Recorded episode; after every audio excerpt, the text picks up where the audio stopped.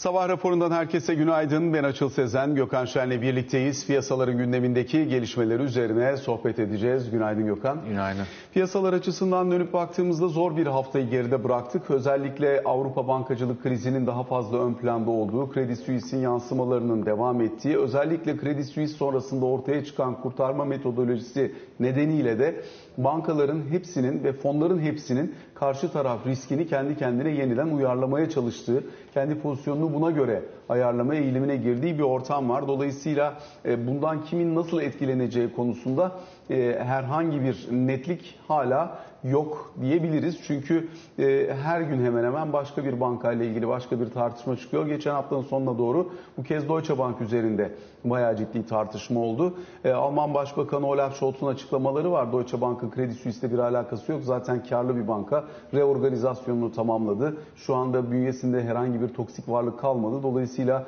hani eskiden olan defterleri açmak istiyorsanız buyurun ama bankanın içinde herhangi bir sorun yok. Karı vesairesi olan bir banka diyor.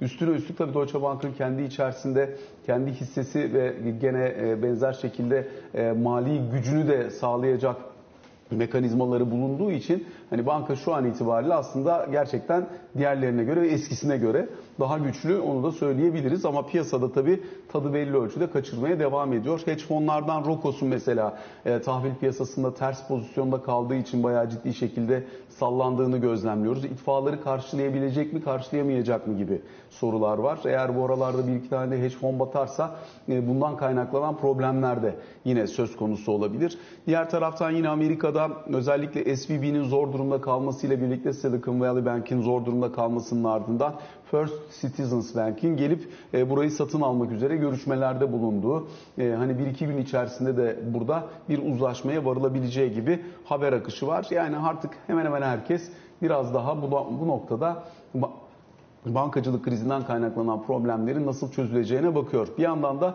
e, bu kadar problem varken ortada resesyon Amerika için kaçınılmaz görünüyor. Hem getiri eğrisinin fiyatlamasına bakıldığında oldukça sert bir ters getiri eğrisi, ciddi bir dikleşme var. 2000-2008'den bu yana en sert aylık değişim var getiri eğrisinde Amerika tarafında. Diğer taraftan e, zaten resesyon beklentileri kuvvetleniyor. Artık Minneapolis Fed Başkanı Nahal Kaşkari de benzer şekilde e, bir resesyon olma ihtimalinden bahseden bir açıklama yaptı. Bloomberg'un kendi ekonomistleri yılın 3. çeyreğinde %75 ihtimalle resesyon gelebileceği yönünde bir e, açıklama yapmışlar. Daha doğrusu tahmin gerçekleştirmişler. Biz içeriye baktığımızda ise Borsa İstanbul yine 5000 puanlar seviyesinden dönüş e, yaptığı satış baskılarıyla karşı karşıya hisse bazında çok sert hareketler var. Bunu söyleyebiliriz. E, bir de tabii seçim yaklaşıyor. Dolayısıyla kredi piyasasında çok ciddi bir sıkışma var. Hem ticari kredi faizleri hem ihtiyaç kredisi faizlerinde ciddi sıçramalarla karşı karşıyayız. Şu anda e, seçim sonrasına uzanabilecek bir yükümlülüğe hemen hemen hiçbir banka girmek istemiyor gördüğümüz kadarıyla. Bu tarafında konuşuruz. Önce bir dönelim bankacılık sektörü tarafına. Deutsche Bank'la bir başlayalım.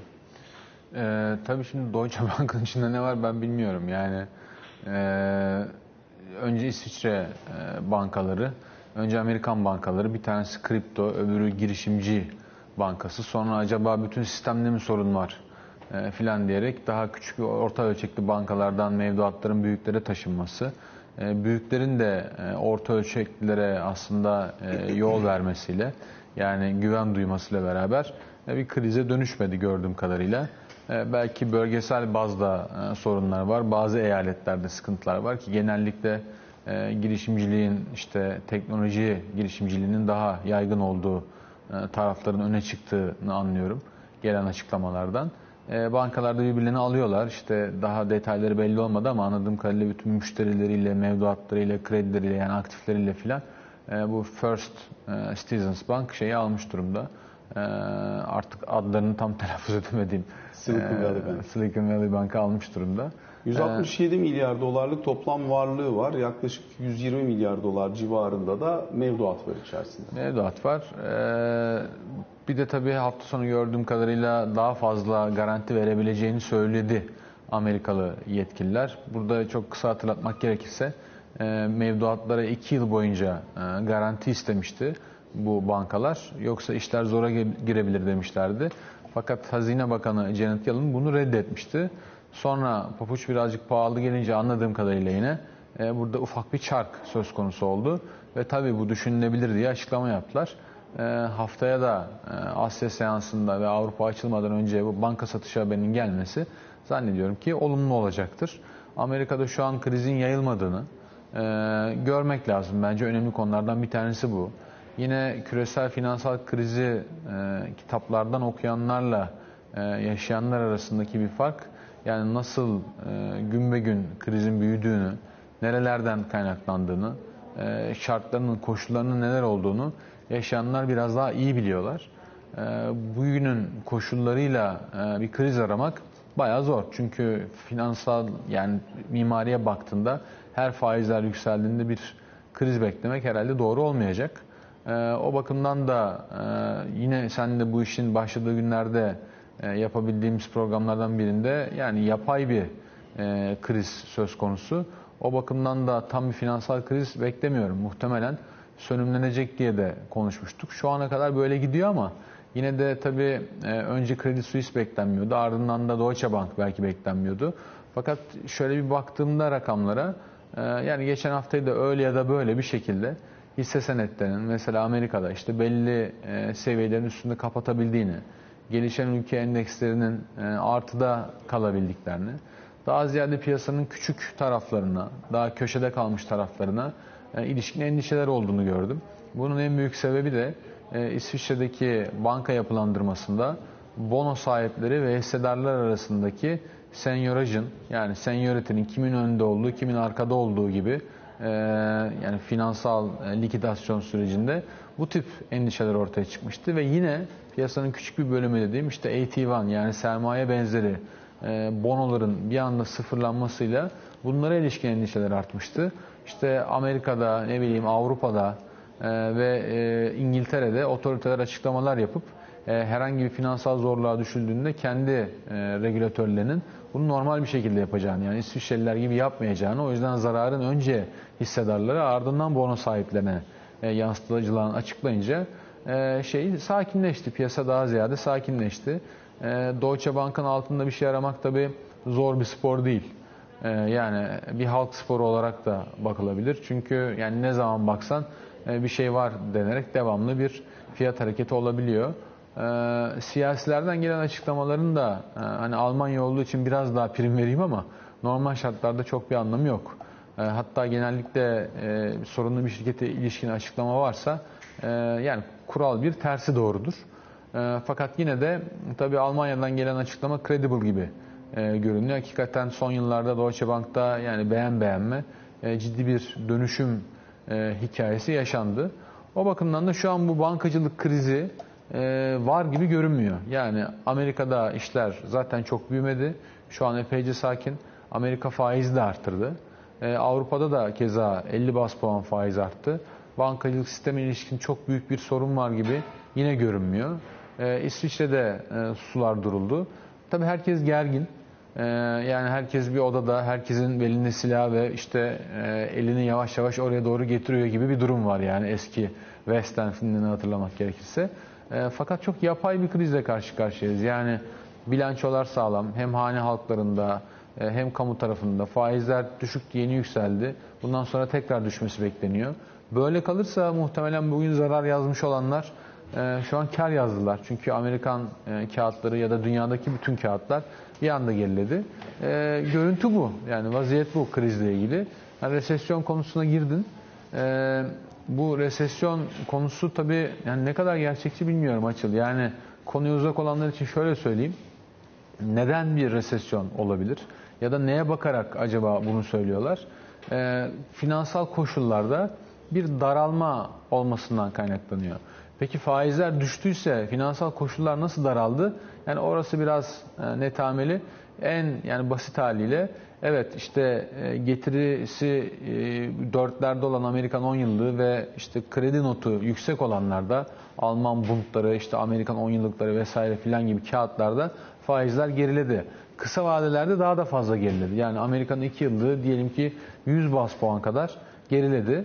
Öyleyse normal şartlarda kredi koşullarının gevşemesini beklersin. Fakat bunlar dediğim gibi daha yatırım yapılabilir sektörler. Biraz daha aşağılara, canklara, işte çöplere, yatırım yapılamazlara doğru gittiğinde burada faizler düşmedi. Aksine e, şeylerde bir sıkışma var. Spreadlerde yani makaslarda bu iyi görünen bonolara göre bir yükselme var. O bakımdan bu ve benzeri nota sahip şirketler de bir problem olabileceğini düşünüyor. Orada bu her yerde oluyor. Yani sadece Amerika'da değil, Çin'de de oluyor. Bu sabah ona ilişkin de haberler var. Avrupa'da da oluyor. Avrupa fonlarında da benzer şekilde bir pozisyonlanmaya doğru gidiliyor. Yani çıkışı daha da güçleştirecek bir tabloyla karşı karşıya kalındığı için e, hani buna dayanamayan bir yapı acaba ileride bir kredi çöküşüne doğru gider mi? Bundan kaynaklanabilecek bir resesyonla karşı karşıya kalınır mı? Temel korku bu zaten. Onu fiyatlıyor üç aşağı. Tabii yani yeni aktiviteyi zorlaştırıyor. Halka arz olmak isteyen şirketler var. Bunların planlarını e, aksatıyor. Ekonomik aktiviteyi akamete uğratıyor. Onların bahsettikleri bu. E, ama yine de hakikaten bir e, Amerikan resesyonuna gider mi? E, onu söylemek için çok erken. E, yani Fed de resmen bir resesyon bekliyor olsa resesyon normal şartlarda, normal şartlarda enflasyonu düşüreceği için muhtemelen faiz artışlarında çok ısrarlı olmazlardı. Onlar da şu an tam olarak ne olacağını bilmiyorlar. Daha ziyade resesyondan ziyade e, problem şu an enflasyon gibi görünüyor. O bakımdan da enflasyona karşı faizleri yükseltmeye devam ediyorlar. Yani resesyon konusu şu an cepte mi? Çok emin değilim. En azından buraya bakarak bir şey söylemek zor. Çünkü Amerika'daki bankalar işte birbirlerini satın aldılar. E, mevduat kaymaları küçük ortalardan büyüklere doğru diyelim ki durdu. E, Fed de güven dolu mesajlar verdi. E, piyasada da yani herhangi bir oynama yok yerinden. O zaman bu spreadler yani işte daha kalitesiz kağıtların ya da kredilerin makasları daha kaliteli olanlara göre kapanabilir. Yani Türkçesi faizler çıktığı yerden inebilir. O zaman da iki hafta sonra resesyon ihtimali azaldı mı diyeceğiz. Yani bu bir haftalık oynamaya bakarak bence bu tahmini yapmak güç. Ee, zaten şu ana kadar işte emtia tahminleri, büyüme tahminleri buralarda çok e, minimal oynamalar var. Yani Amerika için indirmeye kalksan büyüme tahmini yani 0.2 filan oynatabilirsin. O da dediğim gibi yani 1-2 haftaya makaslar düzelince e, bu spreadler e, onu da geri almak durumunda kalabilirsin. Yani benim ağzımda çok net bir tat kalmadı. Yani hani yediğim şey nedir tam bilemedim yani. Bir yandan tabii Amerikan ekonomisine dair e, tüketim tarafından gelen haberler nispi soğuma gösteriyor. Yani işte dayanık tüketim malı siparişlerine baktığında, diğer tüketim aktivitesindeki e, momentuma baktığında nispi soğumalar var. Fakat mesela iş gücü piyasası hala çok katı, gelirler hala yüksek. Dolayısıyla hani sağlıklı bir karar verebilmek için ekonomide ciddi bir soğuma var deme şansın yok. Ancak işte bu tür şeyler kredi piyasasındaki yavaşlama, insanların gelirlerindeki ya da harcama kabiliyetlerindeki nispi düşüş gibi şeyler. Hani mesela mortgage piyasasına bakarsan Evet orası durdu ama onun dışındaki diğer ürünlerde yavaş yavaş gelmeye devam ediyor. Hizmet katılığı artı ücret katılığı şu anda net bir şey söyletmiyor. Ama kolay değil yani içinden çıkılması. Hani bir yöne işaret edip ona dönük politika yaptığında bu tarafın bozulmayacağından emin olarak gitmesi gerekiyor. Sen faizleri cart diye 5'e artırırsan mortgage piyasası durur. Bu normal bir şey. Çünkü faizler sıfırdan 5'e geldi. Ee, yani bu az buz bir şey değil ve faizlerin geldiği seviye son 40 e, yılın en yüksek seviyeleri. Özellikle kısa tarafta daha da feci yukarı gitti. O bakımdan yani bunlar normal. E, bu bankacılık e, sallantısından önce de verilerde yumuşama vardı. Ama net bir resesyon ihtimali yoktu. Hatta Avrupa'da ve dünyanın kalanında pek çok büyüme tahminleri yukarı revize edildiği gibi Avrupa'nın beklenen resesyonu minik bir artıya doğru da kaydırıldı. Zaten son çeyrekte bütün Avrupa hemen hemen sıfır ve üstü büyüyerek teknik resesyon imkanını da ortadan kaldırmış oldular. Ve o bakımdan bunları da tekrar tekrar hatırlamak gerekiyor. Bence Amerika'daki finansal çalkantıdan ziyade e, Çin'in tam olarak açılamayışı, yani böyle sabah kalktığında bir mahmurluk olur ya o bir türlü geçmez filan kimilerinde. E, o bayağı bir uzadı. Dolayısıyla bu baharda Çin tam açılmış olur.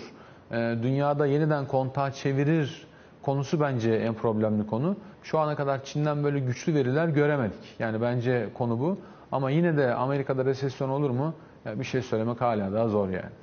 Peki biraz önce halka arzlardan bahsettin ama mesela halka arzlar da ciddi anlamda geriledi son dönemde. Bloomberg'da bununla ilgili bir analiz var. Yılbaşından bu yana yapılan e, halka arzlar için şu ana kadar kabaca 20 milyar dolar civarında bir artış söz konusu olmuş. Geçen yılın aynı dönemiyle kıyaslandığında yaklaşık %70 civarında bir düşüş var. Yani bu kadar dalgalı bir piyasa dinamiğinin içerisinde herhalde normal görmek lazım. E tabii yani e, çok sert bir artış oldu faizlerde tüm dünyada.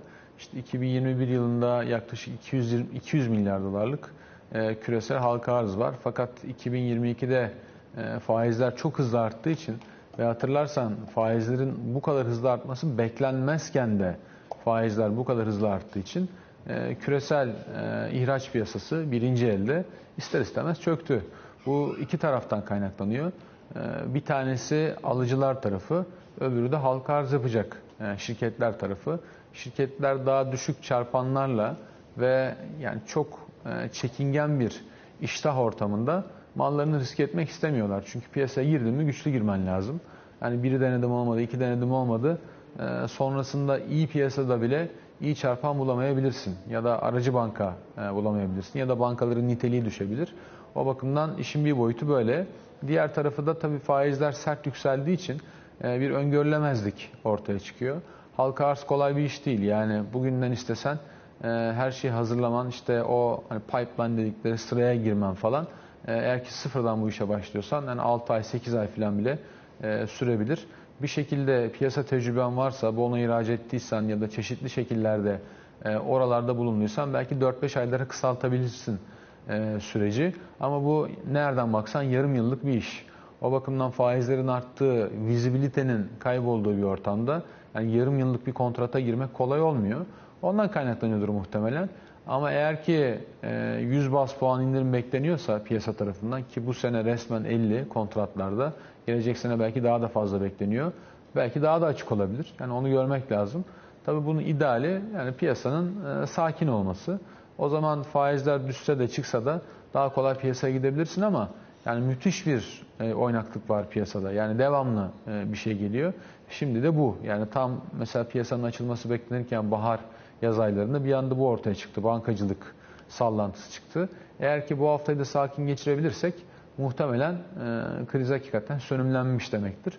O zaman belki daha e, iyimser olabiliriz yani. Bir de bizim halka arzları konuşalım istersen. Biz de biz seninle konuşamadık ama son olarak Eksun Gıda halka açıldı. 1.2 milyon yatırımcıya ulaşıldı. Kişi başı 9-10 notluk falan e, tahsisler gerçekleşti. Eşit dağılım gerçekleştiği için. E, ama yani insanlar fatura ödemek için falan bile e, halka arıza girip hisse alıyorlar. Yani birkaç tavan yapıyor çünkü aldıktan sonra. Ee, ya şirketi incelemedim yani menfi veya... Bu şirket yani yaklaşık 1 milyar TL. Hani o şirketin yapısıyla değil halka arıza ilgiyle ilgili söylüyorum. Evet yani o yüzden menfi veya müspet bir şey söyleyemeyeceğim. Ee, ama halka arzlar yani girildiğinde e, bu Çin'e benzedi biraz. Çin'de de e, böyledir. Normal şartlarda pek böyle olmaz ama e, yani en azından bir %20'si var abi filan denilerek e, tercih edilen bir yer haline geldi. Bu tabii e, birkaç tane şeyden kaynaklanıyor muhtemelen. Ama o birkaç tane şeyin de bir koru var. Yani bir özü var. O özde yani Türkiye'de faizin e, yanlış yerde belirlenmesi ve finansal mimarisinin yanlış kurgulanmış olması. Bir kez ana göstergeyi yanlış yere kurduğunda faizden beslenen tüm göstergeler işte risk iştahı, ne bileyim hisse senedi değerlemesi, bono değerlemesi, finansal e, değerlemeler e, bunların her biri de yanlış yere tabii e, kurulmuş oluyor. O bakımdan vatandaş da enflasyon nispetinde bir şekilde parasını koruyamadığı için sistemde farklı yollara sapıyor. İşte arsa, tarla, konut speküle etmek, mümkünse devamlı araba almak, modelini yukarı yönde e, revize edebilmek, borçlanabilmek, borçlanabildiği her yerden ve işte halk arzlarda daha önce hisse senedi piyasası çok aktif ve yukarı yönlü olduğu için orada e, bulunmaya çalışıyordu yatırımcılar ama tabii son 1-2 aydır e, aşağı yönlü seyir olduğu için e, muhtemelen eski iştah yok ama halka arzlar da piyasa içerisinde kendine ayrı bir koltuk kazanmış durumda. Yani sinemanın en güzel koltuğu halka arzlarda devamlı bir ilgi var. Tabii normal değil. Yani dediğim gibi şirketi bilmiyorum ama muhtemelen benzer nitelikte ya da başka halka arzlar için de konuşmuş olalım.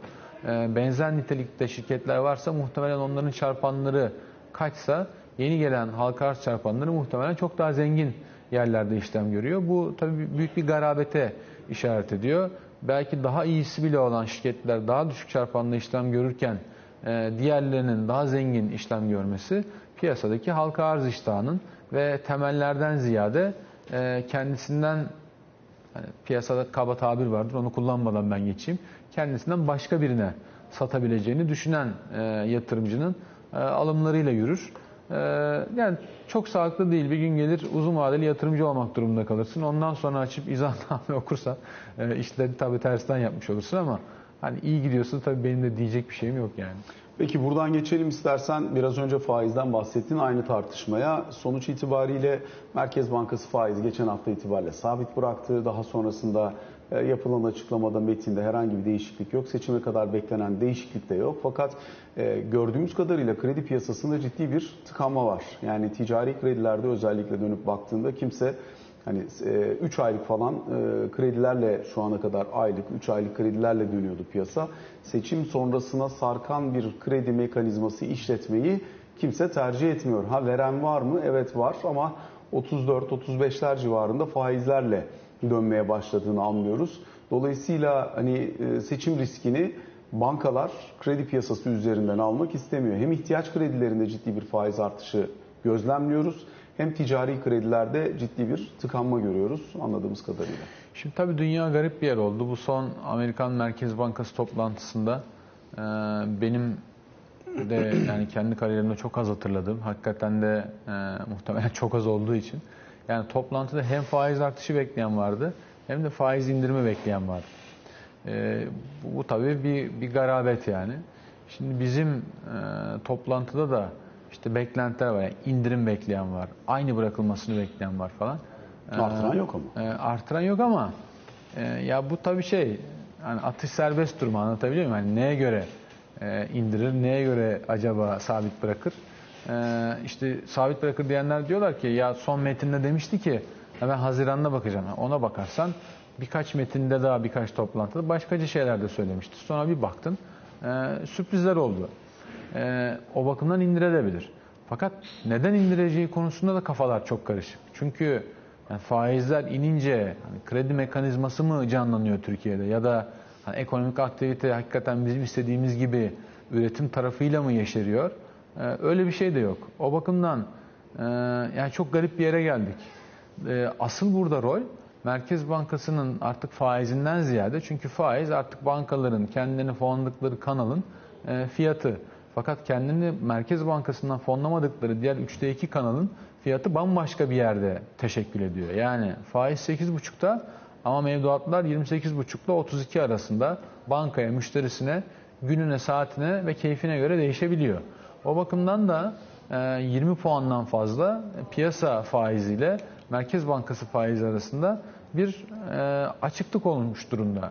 Şimdi sen bunun arasına yani herhangi bir e, garipliği koyabilirsin. Yani seçimden ötürü vermek istemiyor diyebilirsin.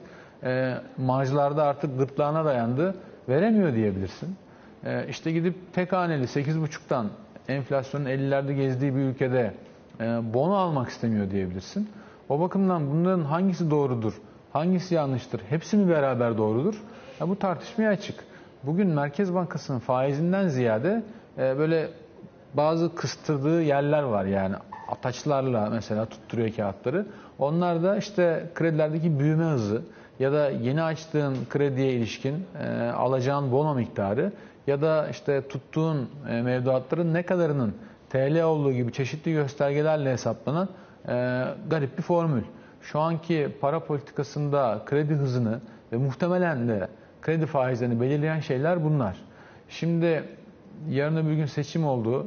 Hani kim gelir kim gider bilemem. Kim gelirse gelsin bir değişiklik olacağı kanaatindeyim. Zaten e, iktidarın da şu an mesela Mehmet Şimşek'le ve dolayısıyla onun temsil ettiği ekolle görüşmesinin de bence sebebi bu. Bu demek ki ya burada seninle çok konuştuğumuz gibi kim gelirse gelsin. Yani bu yapı, bu faizler, bu Merkez Bankası yapısı e, ve bu ekonomik akıl devam etmeyecek. Çünkü yani edemeyecek. Edemeyecek. Çünkü yani yollar tıkandı artık. Yani 85 milyonluk e, ülkenin büyüme modeli herhalde bu olamaz. Yani günlük tebliğ, tebliğ dozunu alıp ona göre politikayı belirleyeceğin bir e, gelişmiş ekonomi, modern ekonomi dünyada hiç olmadı. Biz de yapamadık zaten. O bakımdan da e, yani bankaların şeyini sordun ama yani yani çünkü nefes alacak yerleri kalmadı. Şimdi o bakımdan da yarın faizler artarsa acaba bankalar kredi vermeyi mi keserler yoksa kredi musluklarını mı açarlar? Bunu çok iyi düşünmek lazım. Ben keza e, kredi musluklarını açabileceklerini düşünüyorum. Çünkü faizler arttığında bir marj kalacaklar. E, evet bugün yani şey var, e, kredi var istersen işte dediğin fiyatlarla 20 küsürlerle ama alamazsın. Yani böyle. E, dolayısıyla alabileceğin bir kredinin fiyatı alamayacağın bir kredinin fiyatından daha iyidir diye tahmin ediyorum. Hani 25'te kredi var ama alamıyorsun. Belki yarın 35'te olacak ama alabileceksin. Tercih meselesi. Dolayısıyla bankalar da pozitif marjda iş yapmaya çalışacaklar. E, çünkü ya negatif marjda iş yapmayı da kabullendikleri dönem oluyor ama o negatif marjı sınırlamaya çalışıyorlar en azından sermayeden yemesin diye. Ya tabii yani bir dönem herkes her şeyi de yapabilir. Ee, ama o dönemden sonra ne olacağı önemli. Yani ekonomi, beklentiler, iş hayatı bunlar hep ileri e, vadeli işler. Yani yarın ne olacağını hesaplayıp bir şey yapmaya e, çalışıyorsun. O, gün, o yüzden bugün eğer ki yarını çok riske atmıyorsa çok bir önemi yok. Hani biraz işte e, ağır, ağır yılı dersin, kar yılı sonra. Yani bunlar hep oluyor ama e, bizim yıllar hep artık ağır yılı olmaya başladığı için artık kar yılları da toplumun her kesimi için gerekiyor. Tabii Türkiye'de şimdi çarpık bir yapı oluştu. E, bugün niteliğine bakmaksızın sanayinin milli hasıladan aldığı payı arttırma çabası var ve bunu fonlayanlar da Türkiye'deki vatandaşlar. Çünkü onların toplam üretimden, çıktıdan aldıkları pay işte son 3-4 senede yaklaşık 10 puan kadar gerilemiş oldu.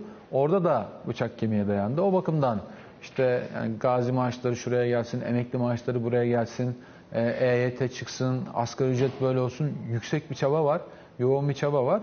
Ama tabii yolu bu değil. Çünkü vatandaşın acı çektiğinin e, farkındalar. Yani o yüzden de makul bir yere e, çekmeye çalışıyorlar fiyatları ki insanların da alım gücü korunabilsin. Yani sözün özü e, kredilerin buraya gelmesi tesadüf değil. Seçimden önce gelmesi de tesadüf değil. Muhtemelen Merkez Bankası da sessiz kalmayacaktır. Yeni e, kıskaçlarla, yeni oran ve orantılarla e, çıkacaktır. Ama işte Amerikalıların sözü gibi yani bir kovboy atını su içmeye götürebilir ama su içmeye zorlayamaz. O bakımdan yani kredi ver diyemezsin. Kamu bankalarının da sermayeleriyle verebilecekleri. Bayağı zorladık aslında yani. Bayağı zorladık ama işte bu kadar oldu yani kredi büyümesi şu enflasyon ortamında belli bir yerde. O da hani mümkün olduğunca bireysel tarafta. Ekonomide de bakarsan büyüme şu an tüketimden geliyor artık. Üretimden gelmiyor. Çünkü kuru daha fazla devalüe edemiyorsun. Daha fazla devalüe edemediğin için e, yeşerttim zannettiğin ihracatçının bir bölümü fiyat yapamıyor. Çünkü bütün ihracatçılar katma değerli değiller. Yani buradan yani sektör vermeye gerek yok ama fiyata bakıyor, yapmadığı için yapmıyor. Yani müşterisi var, bağlantısı var, siparişi var ama fiyatı tutturamadığı için kurlarla yapmıyor, yapamıyor. Ee, çünkü zaten kuru devamlı devalüe ederek ihracatta şampiyon olmak mümkün olsa e, herkes kurunu sıfıra filan sabitler. İş olur biterdi ama öyle bir dünya yok yani. Peki kısa bir araya gidelim. Sonrasında Ali Can Türkoğlu da bizlerle olacak. Kaldığımız yerden devam edelim.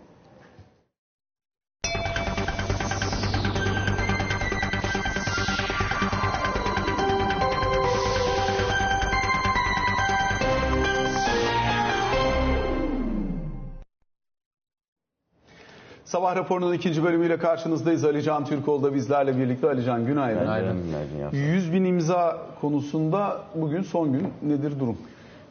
Süreç tamamlanmış gibi gözüküyor. Aslında bugün saat 20'ye kadar süre var ama e, Muharrem İnce ve Sinan Oğan'ın 100 bini geçmesiyle sanki şu anda e, diğer imza bekleyen adayların da 100 bini geçememesi bekleniyor. En yakın Doğu Perinçek kaldı Doğu galiba Perinçek değil mi? gözüküyor. O da 25 bin civarındaydı ben dün akşam en son baktığımda. 25 bine yakındı 24 bin küsür.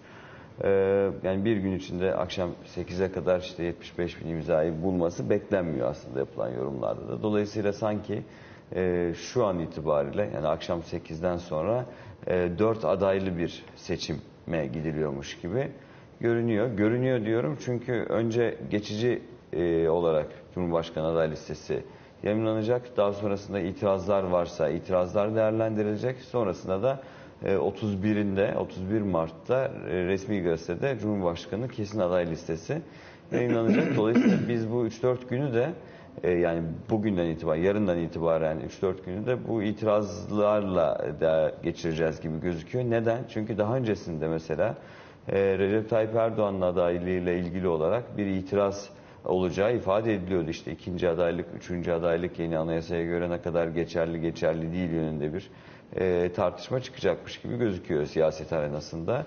Yine diğer adaylarla ilgili herhangi bir gelişme olacak mı? Şu an itibariyle belli değil.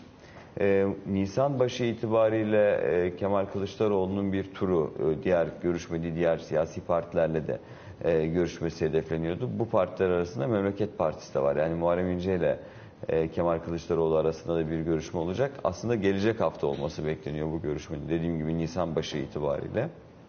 Ancak 100 bin imzayı geçmesi sonrası e, bir görüşme gerçekleşir mi iki isim arasında? Bu hafta beklenen en azından konuşulacak konulardan birisi de bu olacaktır. Çünkü geçtiğimiz hafta yapılan yorumlarda e, Muharrem İnce'nin Millet İttifakı adayı Kemal Kılıçdaroğlu lehine çekilmesi gerektiğini savunan da birçok isim vardı.